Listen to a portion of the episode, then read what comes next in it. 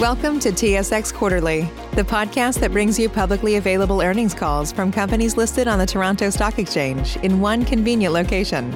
Gone are the days of looking through confusing websites. You'll find the important information right here. Enjoy the call.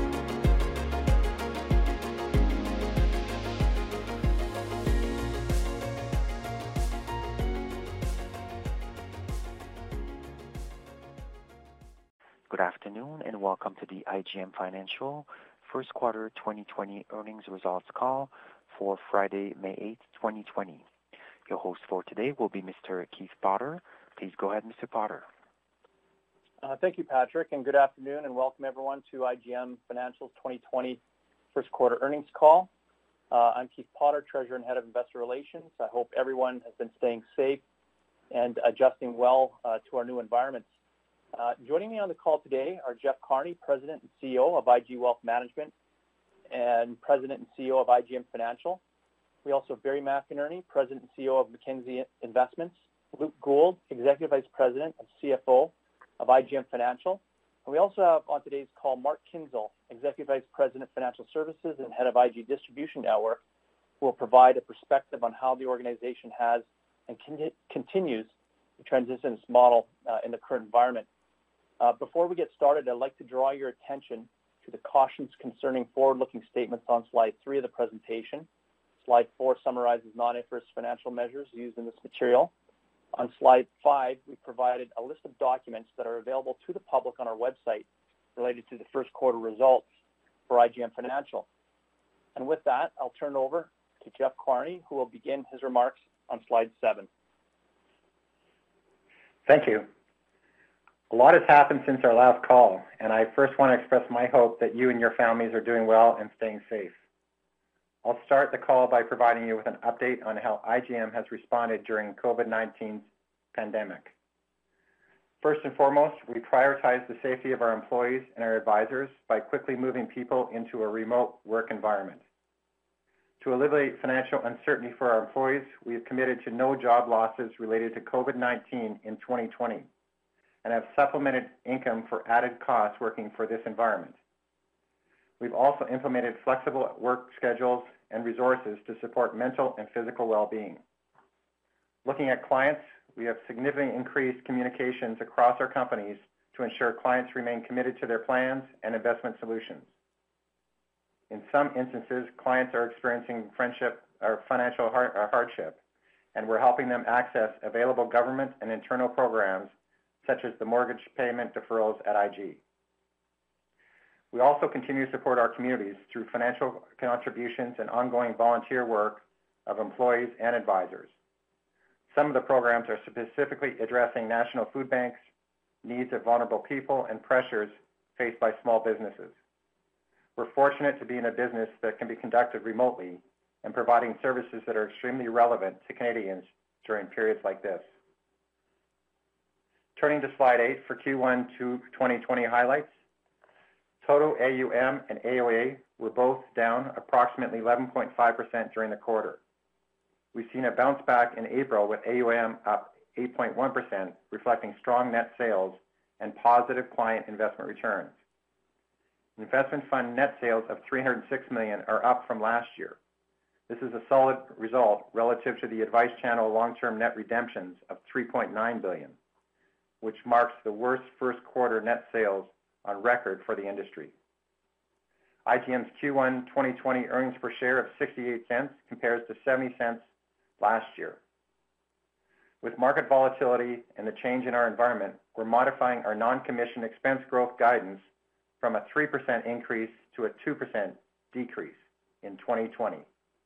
Luke will speak more to this in his review of financials. Finally, we're truly in an environment where financial planning and active management shine.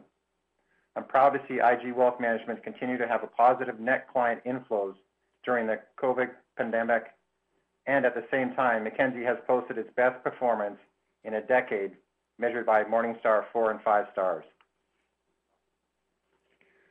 Slide nine highlights the performance of major equity and fixed income indices.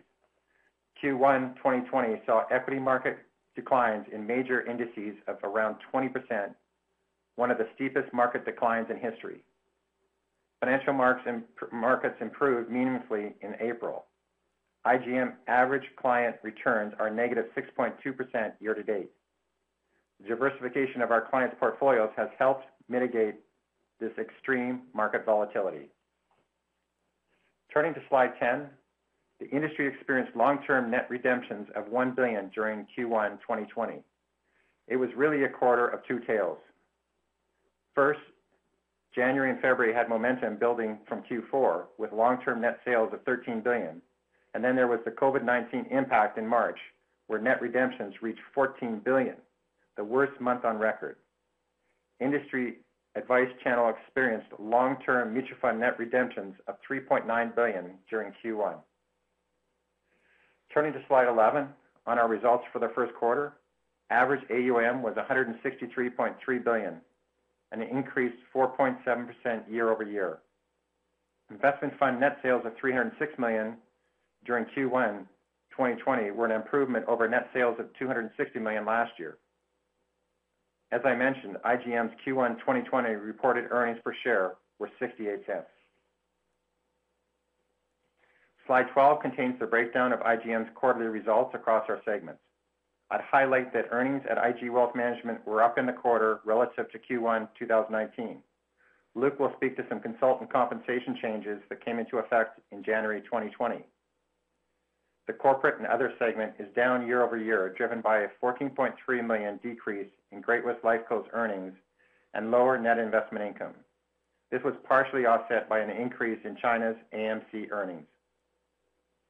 Note that IG Wealth Management's net client flows were positive 381 million for Q1 2020, up 319 million year-over-year. Mackenzie experienced strong investment um, net sales growth of 147 million year-over-year. Turning to operating highlights. As a reminder, assets under administration has become a key driver to understand our business as clients migrate to a fee-based IG advisory account. In addition to starting in 2020, consultant compensation is now based on new client asset flows to the firm. AUA at the end of March was 86 billion, down 11.6% during the quarter. As of April 30th, AUA is now at 91.6 billion, down only 5.8% year to date. IG's Q1 gross client inflows of 3 billion represents a 21.8% increase from last year and is a record high for the company. We also experienced net client inflows of 381 million, which was up 62 million in Q1 2019. It's been an incredibly busy quarter as we transition our distribution organization out of the offices and launched a campaign to contact all of our clients, and Mark will speak more to this in a moment. I'll say it's all gone very well, and we're in a very strong position for our future. Slide 15 highlights client flows and AUA. These metrics incorporate our internal funds and third-party investments, such as high interest savings accounts, cash, third-party funds, and stocks and bonds. As I mentioned, gross client inflows to IG Wealth Management hit a record high of 3 billion in the quarter, and net client flows were 381 million, up from 319 million year-over-year. You can see the client net flows include net redemptions of 50 million from IG funds and net inflows of 431 million to high interest savings accounts, cash, and other. On slide 16, you can see on the top left chart that net client inflows were solid in Q1 relative to the past periods, despite the challenging industry sales environment. You can see the bottom left chart, we experienced client net outflows of 36 million in April, which is also a strong result for what is typically a slow month for us.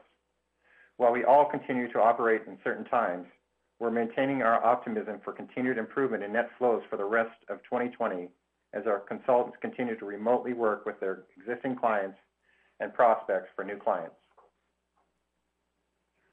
Slide 17 highlights the long-term mutual fund redemption rate for the industry and the client outflow rate for IG. Historically, the IG financial planning model has created stability during periods of market volatility.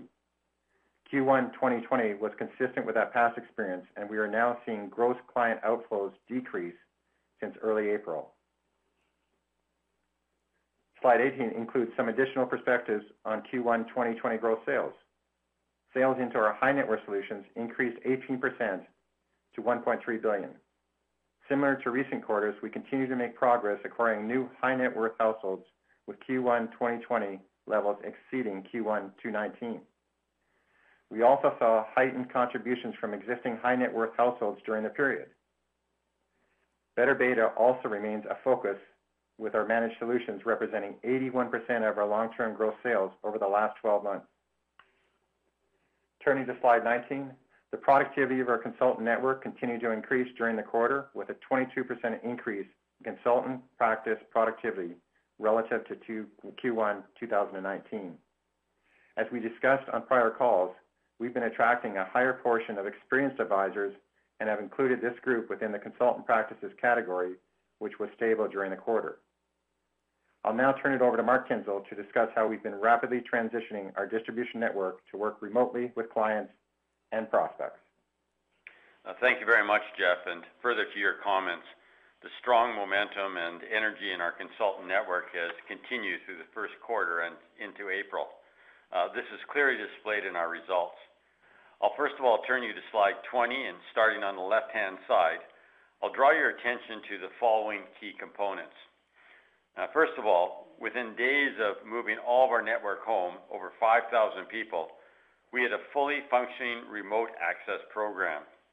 We're able to communicate effectively using Microsoft Teams, transact seamlessly with DocuSign and e-signatures, and prospect with virtual seminars. We've also successfully implemented dashboards to track individual practices and also provide assistance where required in incorporating our remote technology. Finally, we are also effective at planning remotely with our clients. In the second column, we've expanded training, and that's being used to deliver a successful use of the programs that we provided. Between webinars, digital tools, and updates, we've had thousands of consultants and teams educate themselves. The best practices are shared regularly, with overall skills continuing to be enhanced. At the same time, in the third column, You'll note that we are also continuing to be focused on building our network. And while in the near term actual appointments are slowing, our prospect pipeline has never been stronger, with the number of candidates up by 30% this time versus last year.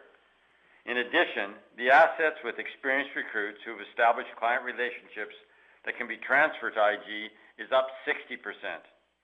Responsiveness to inquiries has risen to record levels as the story of how we are operating is resonating with prospects.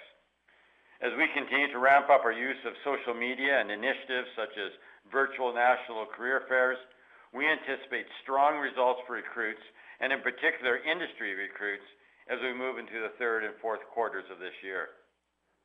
Finally, from the onset of the COVID-19 environment, we adopted a mantra to connect with or call every client. This program has been widely supported, with the level of client contact reaching record levels. Combined with virtual meetings, daily updates, weekly idea sharing, and responses to situations where financial hardships have impacted certain clients, all of this has been very well received. Overall, I would say we've effectively enhanced our model to better operate remotely so that our consultants can confidently work in the new environment that we find ourselves in. This is proving very effective and is attractive to work either exclusively in this model or in conjunction with the more traditional bricks and mortar offices. I'll now turn things over to Barry to speak on Mackenzie. Thank you, Mark, and good afternoon, everyone. Before I begin my prepared remarks on slide 22, I'd like to thank you all for taking the time to join us on today's call. As Jeff mentioned, we're hoping everyone is healthy and safe in these difficult times. The first quarter financial market declines that Jeff spoke to earlier caused Mackenzie's total AUM to decrease 10.1% to 63.1 billion. April was a better month, and we saw Mackenzie's AUM increase 11%, reflecting strong market returns, continued investment fund net sales, and 2.6 billion of sub-advisory and institutional mandates that funded during the month. We continue to engage deeply with our advisors, strategic partners, and clients through these market disruptions supporting each of them where we can in achieving their goals. We continue to gain market share with continued strength in retail and notable traction in the strategic alliance and institutional channels as well. In terms of gross sales, we broke new record highs for both retail and total mutual fund sales. Investment, investment fund net sales were 437 million, excluding investments made by IG and IPC mutual funds into Mackenzie ETFs. Our retail investment fund net sales were positive 229 million in the quarter as we marked the 14th and 16th consecutive quarter of positive retail net flows for mutual funds and ETFs, respectively. Mackenzie's investment performance relative to peers reached levels we haven't seen in over a decade during the first quarter, with our pro- proportion of assets in top-rated funds increasing meaningfully over the past quarter, which was already strong. And I'm really pleased to see that during times like these, strong, disciplined, active management shines bright. Slide 23 highlights Mackenzie's operating results. Record high mutual fund gross sales of 3.7 billion increased 46% year over year, which included strength in retail as well as a 200 million dollar global equity mandate win on a third-party strategic alliance platform during January. Mackenzie's long-term investment funds net sales rate was 3.2% during the 12 months ended April 2020. On slide 24, you can see in the top left chart that investment fund net flows in Q1 of 437 million is the second best result in the past decade during fund allocation, including fund allocation changes. The chart on the right-hand side of the page shows the small decline in net sales experienced in the month of March, followed by return to net sales momentum in April. Investment fund net flows of 201 million in April is very solid, even considering the fund allocation change of 109 million included in this figure. And finally, while our sub-advisory and institutional channel experienced net redemptions of just under 200 million in Q1, we were pleased to see that a number of mandates were onboarded during the month of April, totaling 2.6 billion. This is incremental to the investment fund net sales figures presented in the charts. These wins were spread across a diverse range of investment strategies, including global equity, U.S. equity, fixed income, and currency overlay strategies. Approximately half of the 2.6 billion related to the currency overlay strategy, which we have developed a very strong and competitive capability. As you'd expect, the currency overlay strategy typically has lower sub-advisory fee rates. Our retail results are highlighted on slide 25. Mackenzie's Q1 2020 retail gross sales increased 23.7% relative to the same period last year, driven by large increases in the balance and equity fund categories. Mutual funds and ETFs both attracted positive retail net flows during the quarter. On slide 26, positive net creations drove Mackenzie's ETF AUM up 10.7% during the quarter to 5.3 billion. Net creations included 933 million from IG, IPC, and Mackenzie mutual fund investments into Mackenzie ETFs. On slide 27, you'll see that Mackenzie's investment performance had a terrific quarter. During Q1, Mackenzie had 80% of its mutual fund assets in the first or second quartile for all series types and 90% for Series F. Turning to the medium and long-term metrics presented on the slide, at the end of March, 77% of Mackenzie's mutual fund assets were above median for all series over the past 12 months. 69% of assets were in the first or second quartile over the three and five-year periods, and 74% over the 10-year period. Looking at Morningstar ratings, Mackenzie has 59% of fund assets in four or five-star rated funds, which is the best in over a decade and out of our 20 largest funds, 19 are rated four or five stars for a Series F, and 13 of those are rated five star. It's truly an exceptional result considering the diversity of asset classes and investment styles employed by our investment boutiques. Turning to slide 28, you can see the strong Morningstar ratings across a number of our investment teams, including the growth, Bluewater, resources, global equity and income, and fixed income boutiques. These teams and others delivered strong short-term performance measured by six-month and one-year asset-weighted percentiles. The Ivy team, Global Quantitative Equity team, and the Multi-Asset Strategies team all had strong performance in recent months. Looking to the future, it's impossible to say with certainty where things will travel over the coming months.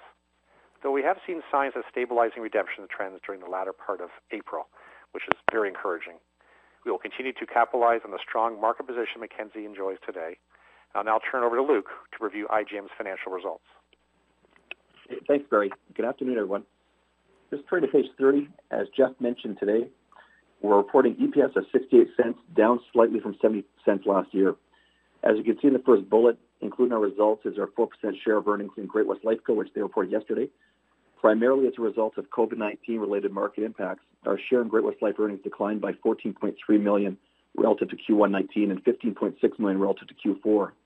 Also included in our results are 6.1 million in negative fair value adjustments on seed capital, as well as 2.7 million in negative fair value adjustments related to our mortgage hedging activities.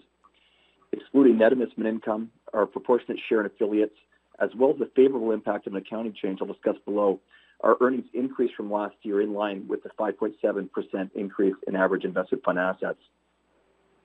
On point two, you can see that we introduced new IG consultant compensation changes that went into effect on January 1st, 2020. This had an impact on several line items. I'm going to review this in detail in a few slides. As you can see in the bullet point, these changes are focused on ensuring proper alignment with client outcomes and a great client experience, while also rewarding net business growth. And third, importantly, we're announcing today that as one of our responses taken in relation to the COVID-19 pandemic, we're also revising our expense guidance for 2020 based upon a plan we put in place to ensure prudent expense management. Specifically, we're revising our guidance downwards by 50 million dollars to a level of approximately 1.02 billion, as you can see on the slide. This is a reduction from 2019 of approximately 2% compared to our earlier guidance of an increase of no more than 3%. As you've heard us say many times before, it's in environments like this one where we solidify client relationships and ensure rich communication and a focus on financial planning. You can see we've listed the four guiding principles that we have had in approaching uh, expense management at this time. This includes ensuring we're focused on nurturing client relationships and delivering, delivering on our Gamma promise. It includes doing right by our people, and as Jeff said, we've made public commitment to no layoffs during this period. It includes delivering on our strategic priorities, and we have a lot of work on transformation continuing, but we've also embraced every opportunity to curtail discretionary spending at this time. The, the character places where we're reining in spending includes things directly impacted by the pandemic, including travel and conferences, as well as prioritization of projects and purposeful reduction in certain elements of advertising and promotion. I'd also remind you that we have a business transformation program that's underway that we're nearly halfway through, and we're going to have more initiatives completed in the coming quarters that we'll announce that will provide enduring benefits added to those that we announced in 2019. I'd also note we haven't yet provided expense guidance beyond 2020, and we do intend to do this during the coming quarters. At this time, our guidance would be that the reductions announced today are temporary, and we would expect to be closer to our 2020 guidance uh, in 2021, uh, absent any, uh, any new announcements and we do look forward to providing updates on our transformation program in the coming quarters. Moving to page 31, before continuing to review the financials, we want to ensure we highlight a few accolades from Q4 and Q1 that build on Jeff and Mark's earlier comments around responsible management and corporate citizenship. Many of you have seen these before. Uh, on the left, during Q4, IGM was given a rating by, of A by the Carbon Disclosure Project for the second consecutive year as a result of our efforts on environmental performance and disclosures. We're very proud of this rating as we're one of only 180 firms that have over 8,000 participants to receive this top rating. And this year, IGM was the only Canadian company to receive this accolade. Looking at the bottom, you can see that this rating partners well with the Task Force on Climate-Related Disclosures, or TCFD, to which IGM is a signatory. In the second column, you can also see during the first quarter, we are recognized by Corporate Knights as one of the 100 most sustainable companies in the world for 2020. This is a rating on corporate citizenship broadly and sustainability, and there were over 7,000 corporations considered globally. Uh, again, we're very proud to have this recognition around how we treat our people, our clients, our communities, and the environment. And you can see we're one of 12 Canadian firms to make the top 100. We've also listed our inclusion in the FTSE4Good and Jantzi social indices, as well as our commitments to responsible investing and women's empowerment.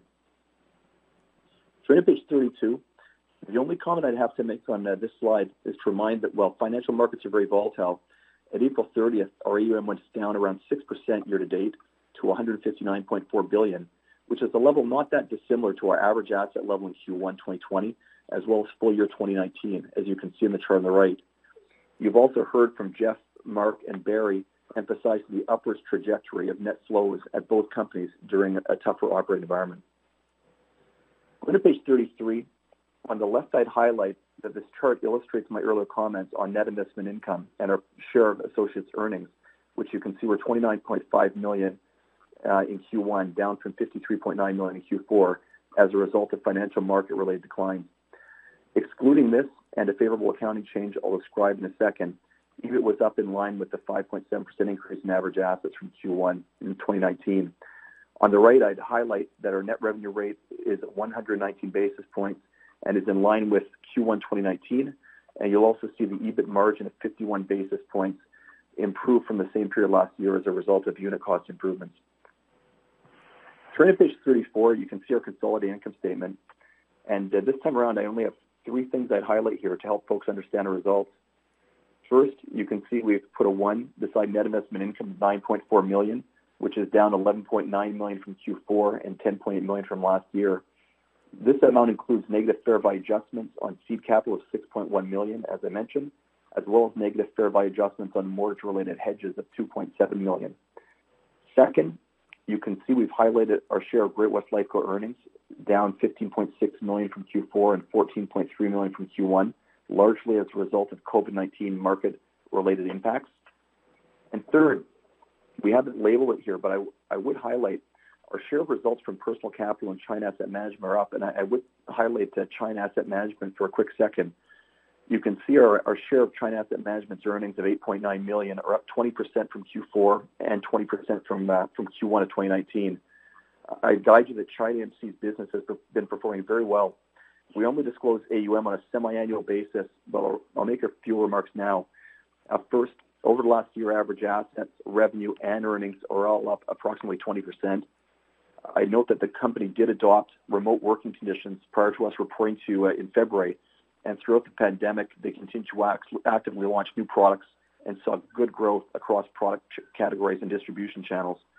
They have now implemented return to work a couple of weeks ago, and we do look forward to updating you next quarter, and we'll continue to work to provide disclosure enhancements to provide business metrics to you on a more frequent basis to help understand the business as it grows and becomes a more meaningful part of IGM's results. Turning to page 35, I have a few comments on consultant compensation changes to walk you through, as well as some comments on disclosure more broadly. First, along with our transition of all of our clientele at IG to fee-based accounts and unbundled pricing, we had anticipated launching our new segmented disclosures in Q1 to present IG and IPC as wealth managers versus asset managers and to draw out advisory fees, which is the largest share of our uh, of our revenues and is driven by AUA, as opposed to AUM. As a result of COVID-19 and the consequent changes and volatility in main lines, we've deferred this launch to a time when you'll have more time to digest the disclosure changes. Using our traditional disclosure, there are still a few changes to programs that we need to navigate you through. First, in point one, we've changed the basis for payment of sales commissions to be based upon gross inflows of AUA into client accounts, subject to certain eligibility requirements. You'll remember that previously, as a result of being characterized as fulfilling an existing contract with a mutual fund, commissions that we paid on bundled mutual fund products had been expenses incurred. As a result of this change we've made January 1st to drive, drive commissions based upon new client acquisition and contributions to accounts of all asset types, these commissions are now properly capitalized and amortized over the expected life. I'd highlight that this had a favorable impact on our Q1 results of approximately $10 million pre-tax. We've also enhanced our disclosure in our supplemental info to provide a monthly history of our AUA continuity, including gross inflows and gross outflows, going back to the beginning of 2018. Second, we discontinued certain IG consultant benefit entitlements that had previously been recorded within our non-commission expenses, and this value is now reflected within their asset-based compensation rates. So what this means is the amounts have not changed. They've, it's just the geography that has. You can see in this table in the second row that this amount was worth 15.6 million in 2019, or roughly 4 million per quarter. Uh, when we talk about our expense guidance and give you guidance for the rest of the year, we're retroactively restating non-commissioned expenses for this adjustment, and you could, should be anchoring to a 2019 uh, result of, uh, of roughly 1.038 billion or 39 billion in non-commissioned expenses versus a reported number of 1.054 and as we provided a few slides earlier, our expense guidance is that we'll be no greater than 1.02 billion in non-interest expenses for the year. Uh, this has also obviously uh, created an increase in our asset-based compensation rates of approximately two basis points or, or $4 million per quarter. Third, and effective uh, January 1st, 2020 as well, we've uh, enacted what we've called our enhanced grid, and we've talked to many of you about over time. And, and this grid did come into play based upon achievement of targets that were set and, and achieved during 2019. Under this framework, consultants who meet targets based upon client engagement, financial planning proficiency, and high net worth client acquisition earn enhanced compensation rates on all business that they conduct. Due to the level of qualifiers during 2019, asset-based compensation rates have increased by approximately 1.5 basis points. I would also guide you that you can expect this uh, to endure throughout 2020, but qualifying achievement levels are reset every year, and we expect as, uh, as we continue to build the business and, and enhance our proposition, the bar will get higher and higher. Moving to page 36, a few more comments on IG. First, you can see the annualized management and admin fee rate of 195.1 basis points. You'll see in our financial statements and other documents, we've relabeled this line management and advisory fees. And I'd remind you that a majority of our clientele have now been transferred to fee-based accounts in our nominee platform, and the remainder will be transferred in the coming months. I'd also remind approximately 60% of this fee rate of 195 basis points is in respect of advisory fees, and those advisory fees are applied to AUA, not AUM. Second, as you can see in point one, our asset-based compensation rate increased to 55.9 basis points, up from 52.7 basis points last year for the reasons described in the prior slide. I'd remind as well that the rate's higher in Q1 as a result of paying a quarter of an annualized rate when it comes to asset-based comp, where we take our revenues based upon the number of calendar days in the quarter. So the right comparison is to Q1 of 2019 as opposed to Q4 2019. And on the right, you can see the cash commission paid on gross client inflows of $3 billion during Q1 was 110 basis points. This is the rate and driver should, that should be used going forward, and, and I guide that this rates uh, do go down slightly once again in 2021. Turning to page 37, you can see IG's results from operations of 173.4 million. I'd have a few quick comments. First, we've highlighted net investment income of 8.7 million, which includes seed capital negative fair value adjustments of 2.6 million, and also included the negative fair value adjustments of mortgage-related hedges of 2.7 million referenced earlier. Second, you can see midway down the page that sales-based commissions expense is paid has a zero entry for Q1 2020 as described earlier, as all commissions are now being capitalized and amortized. And as I mentioned earlier, the result of this is a favorable $10 million pre-tax to, uh, our earnings this period. I'd remind that the commission rate paid declined noticeably in 2020, as previously announced and reviewed earlier. Lastly, I highlight non-commissioned expenses and would note that within this 165.4 million, there was roughly $2 million, $2 million in extraordinary costs relating to COVID-19 related activities, like getting everybody working remote, which we uh, have been at 100% at for, uh, for, for weeks and weeks now, uh, as well as conference cancellation fees. As noted earlier, we have an expense management plan to reduce full year 2020 expenses by $50 million for IGM Financial relative to our earlier guidance. Turning to page 38, I don't have many comments from Mackenzie this quarter. I'd remind that Mackenzie's net revenue rate is impacted by the same treatment of trailing commissions that I mentioned in respect of IG, with one quarter of the annualized rate paid in the quarter, while we take um, a calendar day proportion of uh, management and other fees. And so uh, what I'm saying is the comparative period for uh, this rate is actually Q1 of 2019, and you can see it is down very slightly. I'd also highlight that there was a slight shift in the share of fixed income assets within the weighting as a result of equity market declines during the quarter. And lastly, on page 39, Mackenzie's EBIT, the only noteworthy item I have is to highlight the negative 2.8 million in net investment income. As discussed earlier, this is Mackenzie's share of the uh, of the negative uh, mark to market on seed capital during the period. That concludes my my comments. I'll turn it over to Patrick to take any questions. Thank you. We will now take questions from the telephone lines. If you have a question and you're using a speakerphone, please lift your handset before making your selection. If you have a question, please press star one on your telephone keypad. If at any time you wish to cancel the question, you may press the pound sign. Please press star one at this time. If you, have, a question, there will be a brief pause while the participants register for questions. Thank you for your patience. The first question is from Gary Ho from Desjardins Capital Markets. Please go ahead. Thanks. Good afternoon. Uh, Luke, let me start off, a uh, quick question just on the new uh, guidance on non-commission expense here. So which area is that mostly coming out of? You did mention a couple there, travel expenses, um, what's mentioned in conferences. Were some of that related to the transformation efforts? Are you deferring some of that?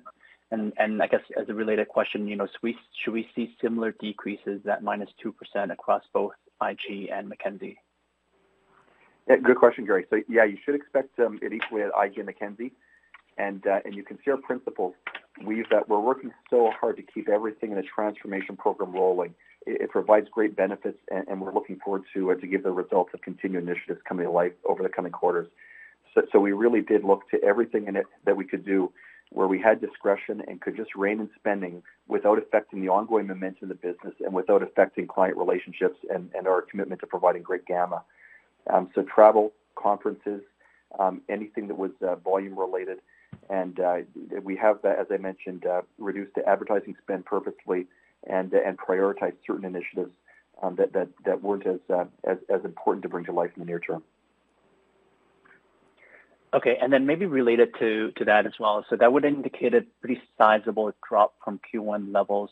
Know, should we begin to see that in, in Q2? Uh, how should we think about that in terms of timing, particularly for IG? I think you, highlighted, you know, the 165-ish was pretty high. You know, that was significant bump up uh, in non-commission expense in the quarter. Yeah, good, question, Gary. So interestingly, we have incremental expenses primarily in Q1, and, you can expect the uh, the reduced the reduction required to bring us to 50 million down full year to be evenly over the next three quarters. And, and I guide you to past seasonality to help understand the, the quarterly uh, timing of that.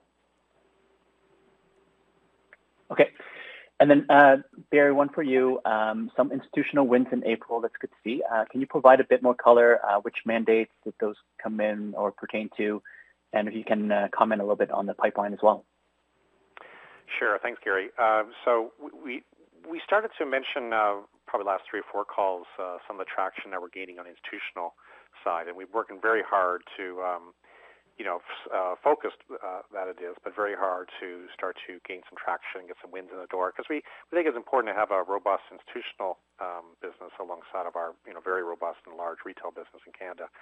So uh, some of those wins we had announced in um, prior calls, and then you're probably familiar with institutional uh, cadence is that you they're long sales cycle, they're lumpy, and then when you win, then sometimes it's you know a quarter or so for the money to be onboarded as our client gets readied to for us to take the money from them. So um, it was quite a um, it wasn't by design, by the way, but uh, we had a number of our wins all on board in, during April, uh, 2.6 billion. As I mentioned uh, previously, we were happy that it was also uh, across uh, four different strategies. Uh, global dividend equity with our um, Darren McKiernan boutique team. Um, it was U.S. equities with our um, quant team in Boston.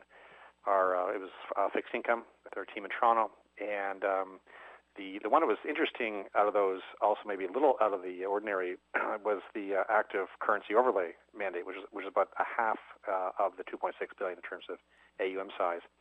And what we like about these wins is that they you know, they really validate what we're doing on the retail side and vice versa. So, um, you know, we've been doing currency overlay for many, many years uh, on our retail multi-asset products, and we've been tracking the performance of that. We've actually been doing very, uh, for a long time dynamic asset allocation overlay, also, for instance, over all of our multi-asset products at Mackenzie. The team we have doing that is uh, just tremendous CPPIB, uh, World Bank, IMF pedigree. So they they've been doing this for many, many, many, many years. And so um, we took that retail capability and we started to um, sell it uh, institutionally. And so we picked up a very large sophisticated pension plan in Canada that uh, now is hiring us for that. So um, I would say um, we can't expect 2.6 billion every month. I mean, we're very happy they came in, but uh, suffice to say the pipeline's growing nicely. Uh, we're out there in, in Canada, U.S., Europe, and, and China, looking for opportunities. Very focused. Um, We've got a couple more small wins that we were just announced, which we'll, we'll announce next quarter. Um, but again, it takes a while for them to be onboarded. So you should look to see uh, continued uh, success from us in that in that area, and um, we're very pleased to, to have it happen. Uh, by the way, we had, um, if I remember correctly, is five five wins uh, just came in, and one in January and four in April, and um, they were um, in Canada and U.S. And then late last year, we had one that was onboarded from Europe. So geographical geographic um, diversification uh, by boutique and strategy diversification, and um, pretty lumpy sizes too. So they'll be all over the map. Sometimes they'll win 20, 30 million. Sometimes they win, as you know, 600 million. Sometimes they win a billion five. So we can't really predict the size of it. Uh, the pipeline has a variety of um, by country and by strategy and by size. Um, and you know the, the fees are lower for institutional, but they're usually larger mandates, and also the money just gets onboarded onto our platform with no uh, um, increased costs, right? So it's it's all accretive to the bottom line and we're not ex- extending or expending any more manufacturing capabilities to to to handle these mandates. Uh, we're just using the same teams to handle our retail assets, institutional. So didn't want to carry on a little bit too much. We're very excited, very excited that it happened. You'll, you'll see more coming. Um, they're lumpy and long sales cycles, so it's difficult to predict, you know, with any, uh, you know, um, accuracy, uh, the, the level and timing. But uh, but they're coming in, and, and we're very pleased. Great. Thanks for thanks for the color. And then just lastly, maybe a numbers question again for for Luke. Um, just going back to slide 36, um, the 55.9 uh, for the asset-based comp and the uh, 110 basis points for the sales-based uh, compensation commission. Should those be relatively stable um, throughout 2020? Yeah, they will be, Gary. Yeah, and then okay. and then once again, we'll we'll see another drop in sales-based comp in 2021. Okay. Great. Uh, that's for me. Thank you very much. Thank you. The next question is from Geoff Kwan from RBC Capital Markets. Please go ahead. Hi, good afternoon. Um, I know you talked a little bit about it uh, earlier, but just wondering if there's more details you can talk about on the IG Wealth side, the strategy of getting new clients, uh, just in light of, you know, COVID-19, working from home, and especially given you're primarily targeting these high net worth investors that, you know, may or may not be willing to look money, uh, sorry, move money in this environment and, and, how people are interacting if they're comfortable with that. Sure, yeah, I can take that. Um, can you hear me? Yep. Great. Um, thanks for the question. Yeah, so um, I think you've seen that we've been able to, um, like when I came to this organization uh, early on, um, what I discovered was you know, the commitment to CFPs. And then our whole strategy turned to, well, why don't we serve the sophisticated clients and move up? And so that's pro- that's what we've been doing from from there. And we've been building out with Mike Dibden all the infrastructure and and capabilities to give a client a modern experience uh, and give our consultants a modern experience. And we're we're we've spent so much effort um, to get to there. And you know, our Salesforce is almost implemented. Uh, so that uh, we'll have more scale and capabilities and, and capabilities for uh, Mark's team. And um, and then we've got new tools coming that we're investing in and other opportunities as well. And so, uh, you know, it's it's uh, an exciting time for our company. And and I don't know if um, the industry understands the momentum that we have. Um, and you know, we got more coming. Um, and um, and the quality of the new recruits that are coming in are excellent. Uh, the new uh, people that are coming from, um, you know, mostly from the banks, but others uh, that are coming to us love our culture and are excited to be here. And you know, we can hire a lot of people from the banks for a long time, and they won't even notice it. But it's it's um, it's an exciting time, and uh, you know, we think we've got a lot of runway ahead of us, uh, and we're still investing in our infrastructure, as you know, with, with all the stuff that Mike's doing. And so there's still lots of efficiency coming. And so we're, you know, our, our plan to become a modern, you know, mass affluent, high net worth company serving um, Canadians is coming to fruition. And, um, you know, it's exciting. I, I put a lot of hard sweat and tears into this with my team here, and um, we're really proud of where we are. Uh, we, we can compete with anybody. And uh, it's, um, you know, and then we're distributed in, in every community in the country. Uh, we reach everyone, and and so you know, as our our confidence goes up and we win more and more bigger mandates, um, it's going to go, you know, even go faster. Jeff, it's uh, Mark here. I can add a little bit to what Jeff just mentioned as well. Uh, you know, specific to the COVID environment, uh, it's interesting. As we mentioned, I think Jeff and I both talked about this. We adopted a plan to really get out and ring the phones. And our belief was, uh, while certainly you can do a lot of contacting, uh, you know, through uh, emails and so on, there's nothing like a call.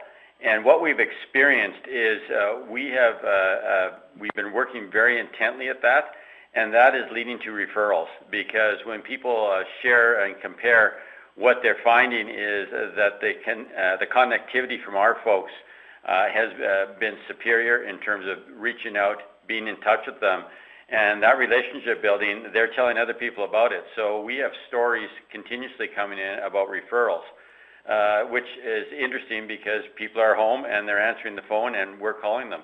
The second part is that... Just to uh, jump in on that, Mark, um, the when Mark and I, when we ran into the volatility, we both looked at each other and said, we got to call every client.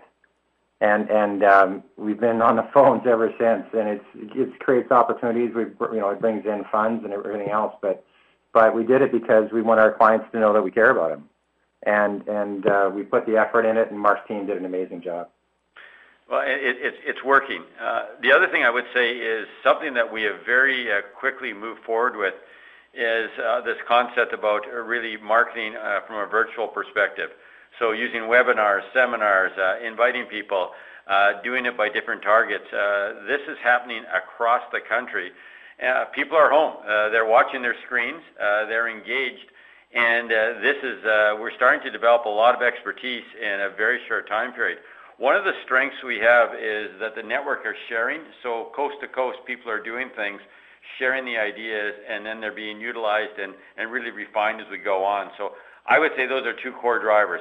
Heavy contact, driving referrals, and then going online uh, with virtual programs such as webinars, and combined together, it's leading to new clients. So it's, it's certainly something new in this environment, but it's working. Okay, thank you for that. Uh, just my second question uh, for Barry. Um, you know, you pointed out performance has been good, uh, flows have been good, and I don't want to look like I'm nitpicking here. Um, but when you take a look at Cundill, the systemic strategies, and maybe to a lesser extent, the multi-asset strategies, um, are there things that can be done to try and improve the performance out of those silos? Yeah, thanks, Jeff. Good question. The you know, we we still firmly believe that it's important for investors to have um, a good balance between growth and value. Um, and we've been mentioning this for the last couple of years now, just from a risk diversification perspective, that probably with the run-up in growth stocks and a high concentration uh, on the stock markets overall, particularly in the U.S. market, that there there could be, um, uh, you know, obviously uh, quite a pronounced overweight uh, to growth stocks and portfolios. So it's difficult, uh, obviously, to rotate or bounce a little bit towards value because value has had um, a, a, real uh, just the style, not just Cundill, but the style itself since the financial crises has been uh, um, consistently underperforming growth uh, for over a decade now. Uh, over 75 years, um, they both have produced roughly the same returns, growth and value. But you have periods like we have where growth continues to outperform. And, and interesting enough, when we had this uh, significant downturn in the marketplace uh, from the from the COVID crises, um, there was a flight to, to uh, quality and therefore a flight to growth. And so value is still has underperformed. So um, we're steadfast in in uh, having a strong boutique focused uh, entirely on value, as Cundill does. Um, we we do believe going forward that uh, there will be at some point, can never time it, a rotation towards value, but you wouldn't want to time that. More importantly, have a nice, well-constructed portfolio that's well balanced across styles and, and asset classes. So, so uh, we're comfortable with uh, them remaining true to the value style. There are very few managers probably left uh, in Canada that focus entirely on value, and we're very proud of them. The, the quant team um, coming along nicely. Uh, quant, uh, as you probably know, a lot of quant managers uh, were struggling uh, probably the last 12, 18 months. Uh, and so that's just the style again, not necessarily the team's execution per se. So I want them just to keep doing what they're doing. It's important that our boutiques are adaptive though. Um, and so I, I'm really pleased with the, results of our performance as you've probably seen across the enterprise in that these active managers, uh, they see oppor- they've seen opportunities last seven, eight weeks. um, to review their portfolio holdings and, and identify what uh, companies and sectors will outperform in the new norm and what would underperform and making changes. So uh, that's why you know some of our um, firm, our boutiques like uh, Phil Taller's Mid Cap Growth and Bluewater have just continued to power ahead of performance, which has been exemplary for five or six years now. And they didn't sit, sit on their hands; they're, they're making moves. So same with our quant teams. But so the quant's been a little bit of a headwind but as a style, uh, but we're that's coming along nicely. Multi-asset, the um, uh, the the performance is turning nicely, and again, um, you know, the numbers you see some of the short-term numbers with you know with 90% of our assets in first, second quartile. It's it's there's not a lot out. Uh, value is the one that stands out. We, in fact, not to uh, uh, you know kind of beat our chest a bit, but uh, if you look at the F series, 24 of our largest 25 F series mutual funds are four or five star. So, um, with the exception of Cundill, which I explained the reasons why. So the multi-assets right there, uh, they've come back nicely, making some good moves. Um, probably right now more focused on being neutral-ish across the asset classes as we try to continue to analyze and figure out, uh, you know, the sort of long-term shifts sentiment with the new norm in terms of asset classes and sectors and styles. But uh, you know, and I'll give you one example: our monthly income funds. Um, which actually are designed. Uh, some of the uh, number of reasons why our performance is even strengthened in in 2020. Some of which some of our strategies are designed for downside risk protection. So our monthly income is designed with with uh, downside risk capture uh, uh, protected puts in it, as well as our unconstrained bond products, which again both uh, did very well. But the monthly income, which is multi-asset as well, has performed well. So, anyways, uh, you know I can go on and on, on but uh, you know we we were very proud of the performance we have. Um, we'll work hard to keep it it is pretty pretty high, uh, particularly if you again look at how we're structured at Mackenzie with a lot of different boutiques and different styles and different asset classes. Um, but hopefully that answers your question, Jeff, on the three specific boutiques. No, that's perfect. Thank you. Okay, you're welcome. Thank you. The next question is from Tom McKinnon from BMO Capital. Please go ahead. Yeah, thanks very much. Um, question just with two questions. The first is with respect to the 50 million uh, reduction in uh, non-commission expenses. Uh, how much was realized in the first quarter of that? Yeah, none, none, Tom. Yeah, none. In the first quarter, we actually had incremental COVID-related uh, items. Okay. We had conference cancellation fees. We had incremental work from home costs. It's all coming in the next three. Okay. And then with the change in the um, in the in the sales-based commissions at IG, being now amortized uh, instead of expensed as paid. It seems like that was a 10 million benefit in the first quarter. How should we be thinking about? Would this just be would this be a reduction to uh, um, or an increase in expenses going forward? How should we be thinking about modeling that? Yeah, so we'll we'll help you on that, Tom. It's it, basically we've given the history on all of the all the cash commissions that are going to be amortized, and they're being amortized over over 84 months. And so you can build a model to just uh, to just know what the cash commissions are in every period and, and to know how they're going to be amortized over over time. So they'll be very very predictable going forward with the expenses. So net effect, we should probably be increasing those expenses, but remove them as paid, but then increasing the amortization. And is that yeah, right, right on. So all the cash commissions that that, that have been expenses incurred, that that will be removed, and and then th- those will be capitalized and amortized. And would that would that impact then be, uh, um, well, I guess it all depends on what kind of expenses we would have had uh, uh, paid in in Q2, Q3, Q4. But is your thinking that this is gonna be a boost to um, earnings in the second, third, and the fourth quarter as a result of this change? Yeah, yeah. I'd say two things, Tom. One, just remember, it's just cosmetic. So, so it's just timing. It's all gonna hit the P&L sometime.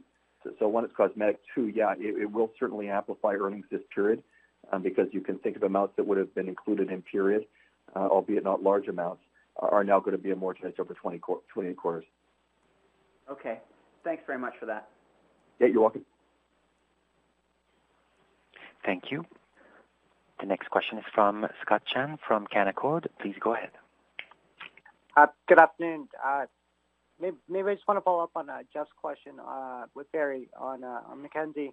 Uh, with the investment boutique, you, you give a very detailed uh, rundown of uh, net sales, but I'm just wondering over the last two months, uh, you know, with COVID-19, uh, where where's people been putting the gross sales? Like, um, like has it been on the growth platform because it has been in net sales, or or has it had been more defensive and, and, and kind of more fixed income products? I'm just trying to see kind of where are where are you know clients uh, or advisors putting their clients during this uh, during this obviously difficult time period.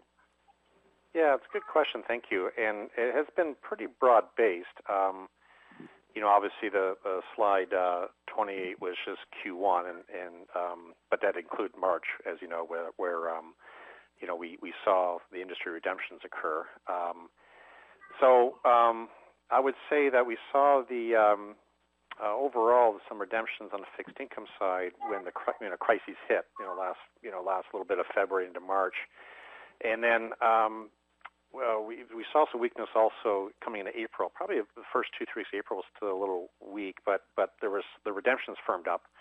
Uh, the gross sales overall uh, were uh, quite a bit lower than they had been, obviously, the first six weeks of 2020. And then that started to pick up uh, towards the latter part of April, and now we see that in, into May. So um, back back this, this back into um, equities and multi-asset. Actually, we're seeing the flows in, into fixed income as well. But I think the I think um, there's been flows coming into equities uh, in that um, you know we, we don't know if we reached the only the first bottom or not, but we certainly was quite the uh, pronounced bottom in the markets in end of February, and so um, yeah, we saw some money come back into equities, uh, pretty broad based. Uh, but of course, the ones you can see on 28, those patterns continue. Slide 28, where the the, our growth manager, Phil Taller, the Bluewater, uh, came in nicely. Our global equity income, uh, nice flows um, uh, since the recovery that we've had last month or so uh, on the equity side. Fixed income has, has come in um, uh, because some of the uh, exits um, that we saw um, during the tough times in March has come back. And the multi-asset, though, too, we've seen the, the balanced products. So it's it's been pretty broad-based, but I would I would say that our our stalwarts, the growth, Bluewater, global equity, on the equity side have been continuing to power uh, the flows coming in, and obviously their performance are all five stars. So um, good for them. There's confidence by the advisors that uh, they'll continue to add value for them.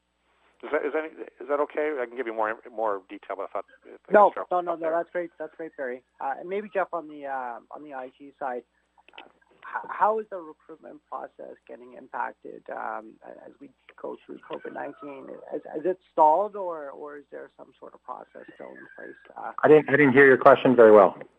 Oh, sorry, my daughter's in the background. uh, just for investors group, just in terms of the recruitment process, has it been uh, during during COVID nineteen as, as, as people are more isolated, or or is there still uh, you know kind of a process going on where you're trying to recruit new IG consultants? Yeah, no, we're still. Um, Mark, uh, I think talked about this a little bit, but um, we're recruiting constantly. Um, you know, we've um, historically, as you know, we we were ones that built um, people from start, starting out in their careers and build it up. And we do that still now. But now we have more um, capabilities where we can recruit from um, from the from the banks. And so we've been doing a lot of that recently, and we're getting some great talent. Uh, they love our culture. They love um, the resources that we have. They have, love the product shelf. Uh, they love um, um, the, the uh, entrepreneurial spirit of the company. Um, and in our company and our culture is a sharing culture. Like uh, so, it's not that our in, internal people compete against each other. They're really going out and trying to win, win market share for for for them. And so, so I think people just really want to be at our company. And and Mark Kinzel, who's on this call, um, has built a great culture and a, a great leadership team. And um, and he's they, they're um, they're really driving it. And uh, but right now they're they're really confident when they go out and look at recruits, and and they're landing them. Uh, but I'll let Mark uh, uh, talk about this as well. Sure. Thanks, uh, thanks, Jeff and Scott. Thanks for the question. Um, you know, it's interesting. Right now, uh, the activity, and we track it very carefully in terms of not just recruits, but our pipeline and where folks are in the pipeline. And as I mentioned earlier, uh, our pipeline is up over 30% at the same point in time last year. So our actual recruits in the first quarter were very close to last year's recruit numbers, uh, even though uh, clearly we had uh, onboarding impacts, you know, towards the latter part of March. But our pipeline's up significantly. And what's also interesting is the assets represented by that pipeline, so particularly those who are industry prospects, that's up almost by 60% over the same number of assets at this point last year. We're finding that the response rate is up dramatically. Uh, people are uh, they're paying attention. Uh, they are responding to our inquiries. And I think the other thing that's taking place is the success we've had in really getting people into a, a legitimate mobile option in terms of running your business. Uh, that's being viewed very positively, and people in the industry are wanting to know more information. So um, we have never been stronger in terms of the pipeline as to where we are right now. Uh, and so I anticipate going into the uh, last half of the year that as this sort of sorts it out, uh, and, clearly I understand why someone is not going to move today in the midst of this with their clients, but the depth of conversations, the engagement, we have never seen it this strong. So I feel very good about where we're going with our pipeline. Great. Maybe just lastly, um, I, I, don't think I caught it. The seed capital impact in the quarter, um, was it quantified at all? Yeah, it was $6.4 million. It's, it's Luke speaking. Yeah, and, and, and obviously you can expect a recovery of, of a lot of that in April given the market improvement, but, but 6.4 million. Uh, I also highlighted that. I also highlighted mortgage uh, warehouse hedges, uh, which is, is a timing related one. That was also another 2.7 million in the period due to interest rate changes. And, and how big is the um, that Cedar marketable securities portfolio? Yeah, it's, it's 60 million dollars. 60 million. Okay, that makes sense. So Okay, about 10%. Okay, perfect. Thank you very much, guys. Yeah, you're welcome. Thank you. As a reminder, you may press star one if you have a question. The next question is from Graham Ryding from TD Securities. Please go ahead. Yeah, maybe I'll just start uh, at the IG consultant level. Um, given what you're seeing, it sounds like you're pretty positive with the remote uh, setup for your consultants. Uh, is there an opportunity down the road to maybe have an increasing number of consultants working remotely and perhaps having a smaller bricks and mortar footprint um, for IG overall? Sure. Yeah. Go ahead, Mark. Uh, thanks, Jeff. Uh, sure. Uh, it's Mark here. Uh, you know, it's interesting. Um, we're working our way through that right now.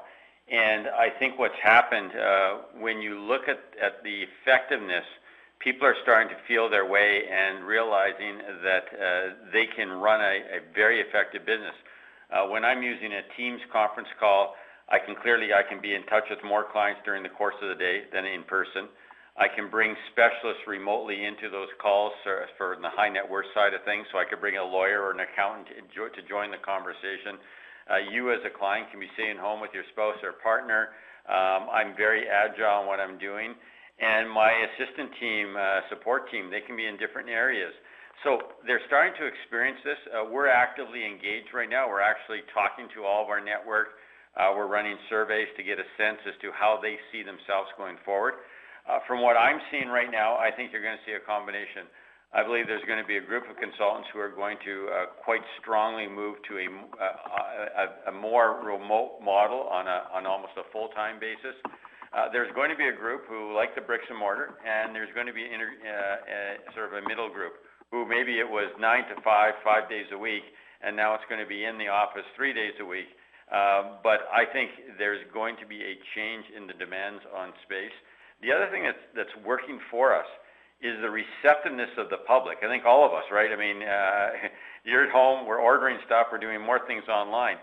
Uh, there is a receptiveness, and it is regardless of age. Uh, seniors as well, who typically command a higher percentage in terms of assets, very receptive to having a dialogue in the comfort of their home uh, virtually. Uh, the systems now where you just send a link, no one's downloading anything, they're clicking on the link. So yeah, I'm, I'm pretty excited about this. I think this creates a real strong alternative model that you can either go fully remote or you can go sort of part and part. Uh, so I, I think this is really, really exciting stuff. And the efficiency this drives if I think about me running a practice and having people coming in and queuing up and driving and parking, and then I go to how many people I can actually connect with during the course of the day, uh, that's significant. I'll, I'll give you one example. I was talking to a client, high net worth client of ours, said, you know, on a, historically, uh, three times a year, I'm in person with my consultant. I now see that going to once a year because I've experienced this virtual side of it for me and my spouse, and it's fantastic. So I think that's really what's going to happen. Uh, will we get rid of in person? Absolutely not. But the amount of in person, I think, is going to change, and that's going to make us more efficient, and that's going to drive up effectiveness, and that's going to drive up business. The other one, Mark, and um, you and I have both uh, visited, but is Personal Capital. They have this exact model. So, so they're distributed. They're, they all work out of their homes, um, and um, it, it's virtual. And uh, so it, you know, they they didn't miss a beat when uh, anything happened. We, they just kept going because it's all digital, and uh, they didn't have I didn't have any problems. You're absolutely right, Jeff. And I think the, the thing that we're working right now is uh, really effectively driving the planning component. So if you think about me as a, a practitioner, number one, can I communicate remotely? Yes, I can. Teams is very positive. Number two, can I transact remotely? Yes, I can. I can use DocuSign, all my digital forms, which we have all in place. Uh, number three, can I uh, prospect remotely? And as you mentioned earlier, we're starting to really drive down that path with virtual seminars and webinars and, and, uh, and a lot of creative things that are taking place. So when you add those up, then you put number four on, can I do plans remotely, which we can do. I can now effectively run a remote business far more efficient than uh, in person. Great.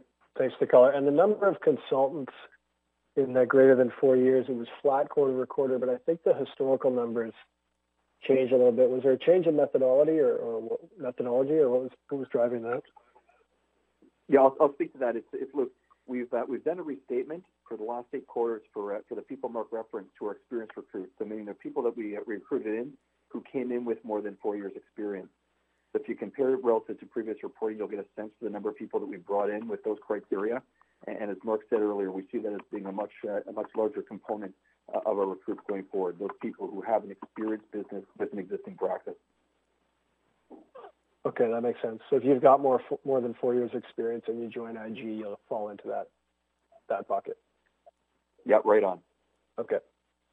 Um, just on the uh, uh, Luke, on the expense side, the non-commissioned expense. Just I want to make sure I'm getting the, the message right. Um, it sounds like there's some like travel and conferences and stuff. There's some expenses here that um, are dropping off just because we're, we are in a COVID-19 remote environment. Is uh, um, the $50 million guidance of expense reduction, uh, is this a permanent reduction in your expense base or is some of this, uh, you know, just, just a result of uh, the environment we're in this year and may, may come back next year? Yeah, great, great question. So right now we're declaring that 50 million is, is temporary as a result of COVID-19 and not just the activity that's declined as a result, but the measures we put in place. Separate distinct from that, we want to make sure we remind we, we have a transformation program going on, and, and over coming quarters, we will be um, declaring uh, more of the initiatives come to life, like the fund uh, services outsourcing with uh, CIBC Mellon that we uh, that, that, we announced in Q4. And, and, so we want to make sure that, that you have that in the back of your mind. We haven't given 21, 2021 guidance yet, nor beyond. Um, so, a um, the highest guidance we give is this $50 million comes back online in 2021. But, but we are working very hard on bringing further transformation uh, initiatives to life. Okay, that's uh, that's important and that's helpful. Um, and then my last uh, question is just on the um, on the ETF side, Barry. Um, it looks like um, there's some you know, momentum and more emphasis perhaps on the on the beta ETFs versus, you know, historically it was a bit bit more mixed between, uh, you know, your TOBAM and your smart beta. You know, could you just talk about maybe some color on the ETF side and what is the, I guess, what's the strategy and what what seems to be in demand and resonating? Yeah, no, thank you. Uh, good question. So, you know, some, you know, obviously we we offer um, uh, active and and smart beta and, and passive. And uh, sometimes, you know, some do better than others depending on the, the quarter or the month, but uh, they're all, uh, you know, selling well, actually. The um, the smart beta, sort of smart beta, that's, that's principally powered by TOBAM. Uh, really encouraged by TOBAM. They being a quant manager though, and um, you know their their approach and style, uh, they were hindered a bit their performance based on more concentrated markets, but they've come back very very nicely uh, this year. So you'll probably start to see uh, more flows come into the smart beta. Uh, the active is principally fixed income. Uh, it's a great lineup, and uh, again, it mirrors the lineup we have on the mutual fund side. But um, we have, you know, we, we've got a big fixed income business in ETF. About two thirds of our ETFs are fixed income.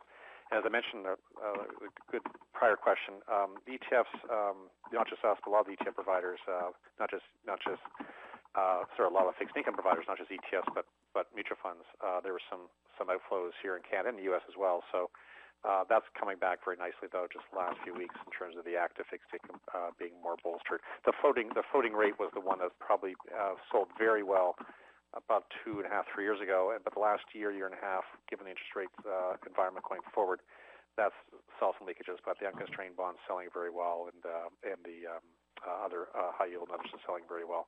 Uh, the passive, yeah, the passive are, are just building blocks, right? And they're they're used a lot by our uh, internal uh, managers uh, at Mackenzie that manage, as you know, the Mackenzie mutual funds as well as uh, supervise a significant amount of the IG mutual funds. And so they're used for exposures, and um, you know they're they're they're priced well and they attract the indices well. And so we're very pleased that we have that as well. It's only been about a couple of years now we launched them, and we did them to round out our building block approach so that portfolio managers can use and feel comfortable, and uh, so they can use all three anytime they want. So, so what you'll see from us going forward is uh, equal support of all three. It's multi-channel now, uh, IIROC, MFDA, um, institutional. Um, so we're starting to see nice traction in, in MFDA and, and um, institutional, whereas the first couple of years we were focusing more on IIROC, uh, which is continues to be very strong for us. And we're going to launch uh, quite a few this year, uh, which I think is going to show a, a sign of strength uh, as Mark was saying others were working very well remotely. It's it's remarkable how well we're operating this business for eight weeks now, completely remotely, and everyone's working very very well together. And uh, so that won't stop our momentum in terms of uh, product launches, both mutual funds and ETFs. So so look to see some nice launches uh, from Mackenzie the rest of the year and uh, uh, across the entire spectrum of uh, ETFs. So thanks for your question. That's it for me. Thank you. Thank you. There are no further questions at this time. I would like to turn the meeting back over to Mr. Potter. Uh, thank you, Patrick. Um, yeah, sorry we ran a little overtime today, but uh, obviously lots to talk about. Uh, thank you for everyone joining the call, and uh, hope you have a great weekend. And with that, I will uh, now end the call. Thank you. The conference has now ended. Please disconnect your lines at this time. Thank you for your participation.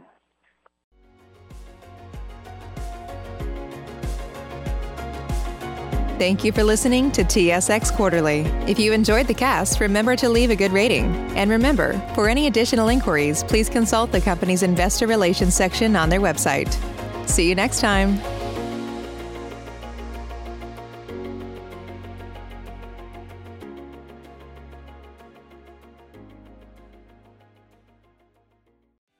Special about Hero Bread's soft, fluffy, and delicious breads, buns, and tortillas? These ultra low net carb baked goods contain zero sugar, fewer calories, and more protein than the leading brands, and are high in fiber to support gut health. Shop now at hero.co.